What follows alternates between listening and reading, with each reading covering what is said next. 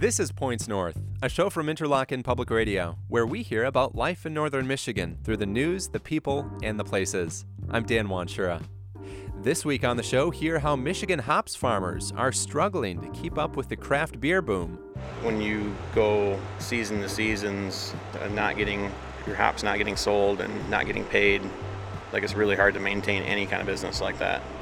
But first, That's the sound of fans celebrating as the Traverse City Pit Spitters win the Northwoods League Baseball Championship last week.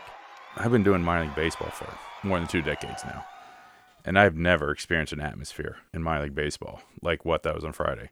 That's Pit Spitters general manager Mickey Graham. Besides their dramatic come from behind 3 2 victory, the Pit Spitters also broke a league record by winning 18 games in a row this year. To talk about what's next for the team, Mickey Graham joins me in studio. Good morning, Mickey. Hey, good morning.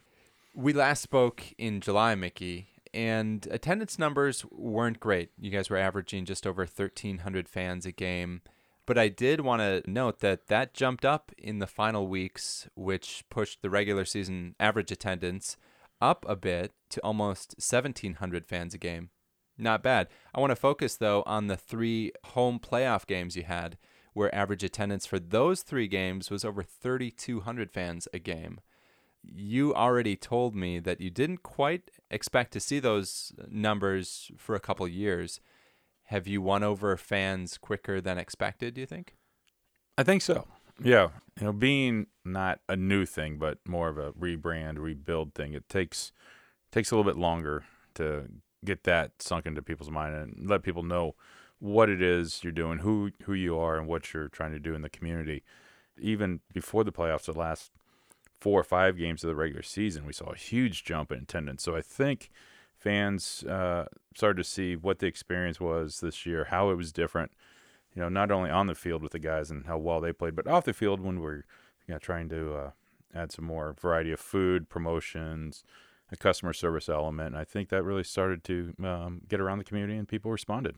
Now, do you think that next year you're going to have to kind of build up from square one again? Or is there a way you can use the momentum from this year to transition into next year and start with larger crowds, perhaps? Oh, yeah. We think we can build off of this. It's definitely good momentum going into the off season for us. We didn't get up here full time until, gosh, April, May right before the season, not much long before the season. So we haven't had a whole lot of time to go out and introduce ourselves to the business leaders in the community, all and you know everyone else that we want to go out and shake hands with. Let them know who we are, what we're standing for, what we hope to bring not only for the baseball fan but also to the entertainment fans. We're looking at concerts and we have a dodgeball game coming up in a few days and a car show, and so we're looking for other events as well. So that's what our goal is: is to make this a true community asset, and we think a good off season will get us there a big part of getting fans to the ballpark, you have stated, is the whole fan experience more than just the actual game. What are you going to be doing to build off of that mindset of what you accomplished in terms of the fan experience moving forward? Working on that already. We we have uh, our staff meeting Thursday in six days to go over notes from we had last year and where we can improve and what we need to do.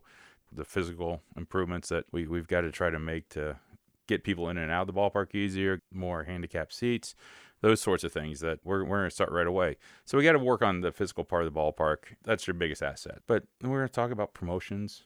You know, we want to do some crazy, wild stuff out there to get the casual fan that wants to come out and just have a good time more food options. And then, you know, Josh Rebandt, the team manager, who did such an amazing job this year, is already fielding calls for players that want to come next year. So he's going to start working on putting together a team. And uh, yeah, we think 2020 is going to be a bigger, better season for everybody. Mickey, good luck heading into the off season. Great, Dan. Appreciate it.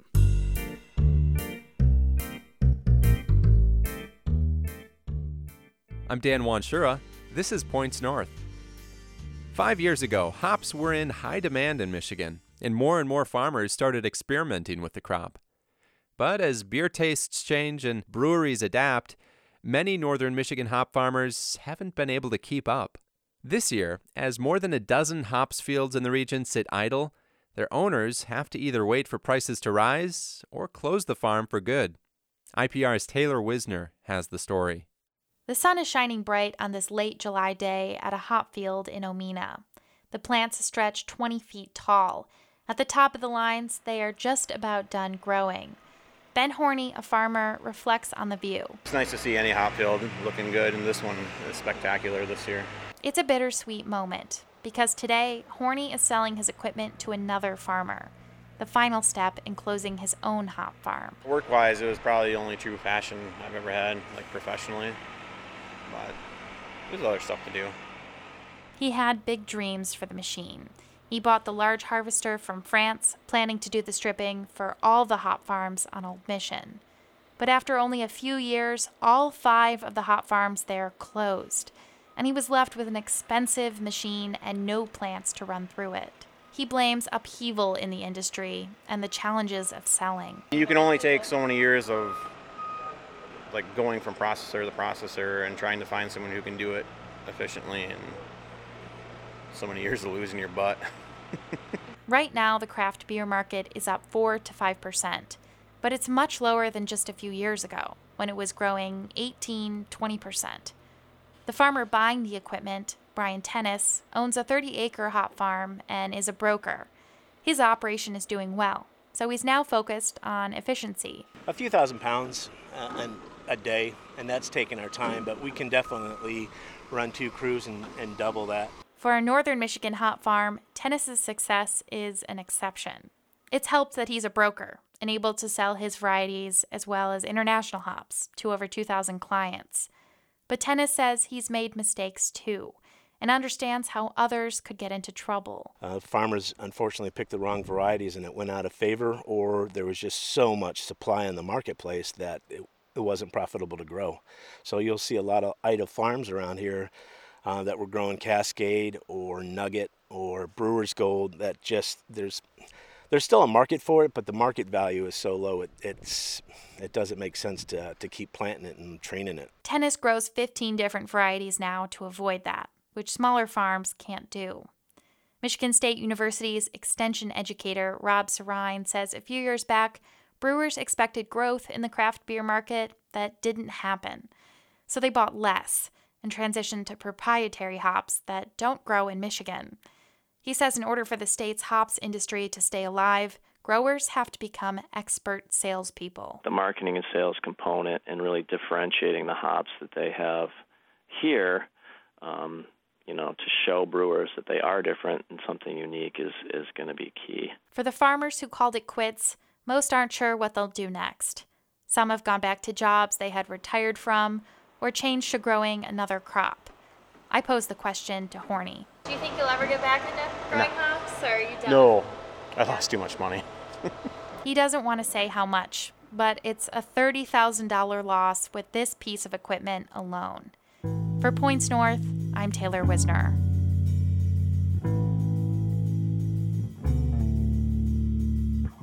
And that's it for the show this week. I'm your host, Dan Wanschura. Max Johnston is our executive producer. Don't forget, you can listen to past episodes at pointsnorthradio.org or wherever you get your podcasts. And maybe even leave us a rating and review while you're at it. Thanks.